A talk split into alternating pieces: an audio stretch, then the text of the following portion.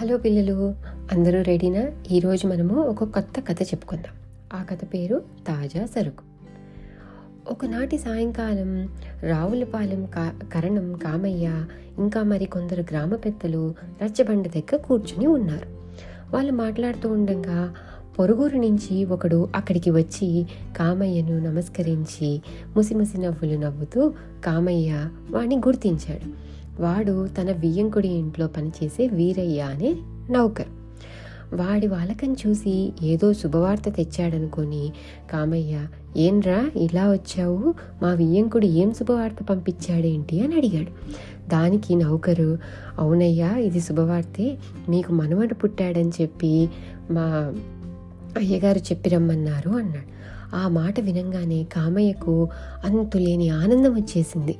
వెంటనే అక్కడున్న వాళ్ళందరికీ స్వీట్స్ పంచుదామనుకున్నాడు. వెంటనే ఆ నౌకరికి చెప్పాడు మా ఇంటికి వెళ్ళి అక్కడ ఒక పెద్ద బుట్ట ఉంటుంది. ఆ బుట్ట తీసుకొనిరా. నేను ఇంత లోపల స్వీట్ షాప్కి వెళ్తాను. నువ్వు కూడా అక్కడికి వచ్చేసేయి అని చెప్పి అన్నాడు. సరే అని చెప్పి కామయ్య అక్కడే దగ్గరలో ఉన్న స్వీట్ షాప్కి బయలుదేరాడు. అక్కడికి వెళ్ళంగానే అక్కడ ఉన్న ఆ షాపు ఓనరు కామయ్యని చూసి రండి కామయ్య గారు మీరు అసలు మా షాప్కి ఎప్పుడు రానే రారు. మీరేంటి ఇలా వచ్చారు? మీకేం కావాలి చెప్పండి? అని అడిగాడు. అడిగేసరికి కామయ్య నాకు ఒక వంద లడ్లు వంద మైసూర్ పాకులు కావాలి. కానీ అవి తాజాగా ఉన్నాయా? అని అడిగాడు. అడిగేసరికి శెట్టి వెంటనే అయ్యో అదేం మాట? అవన్నీ తాజావే. అలా చెయ్యడము ఇలా అమ్మడము. నాకు అసలు తీరికే ఉండదు. రండి మీరు తీసుకొందరు అని అడిగాడు ఇంత లోపల వాళ్ళిద్దరూ ఆ బుట్ట కోసం వెయిట్ చేసే లోపల వాళ్ళిద్దరూ మాటల్లో పడ్డారు. మాట్లాడుతూ మాట్లాడుతూ కామయ్య శెట్టి గారిని అబ్బా ఈ ఈ మైసూర్ పాకులు ఏంటి ఇలా గోడలాగా ఎంత బాగా అమర్చావో? చూడ్డానికి చాలా బాగున్నాయి.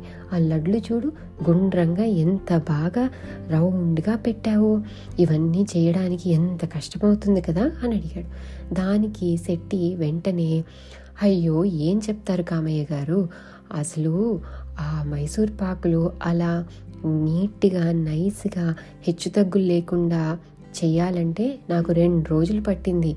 అదే ఈ లడ్లు రౌండ్గా గుండ్రంగా ఏ అన్నీ ఒకే సైజు రావాలంటే దానికి ఇంకొక రెండు రోజులు. అదే అనుకుంటున్నారా? దానిపైగా మళ్ళీ ఇవన్నీ తెచ్చి ఇలా అమర్చాలా? ఇవన్నీ చెయ్యాలి అంటే కనుక ఇంకొక రోజు. ఇవన్నీ చేసేసరికి నాకైతే ఓపిక అయిపోతుంది అన్నాడు. అనేసరికి ఇంతలో ఈ మాటలు మాట్లాడుతుండగానే ఆ నౌకరు బుట్ట తీసుకొని వచ్చాడు.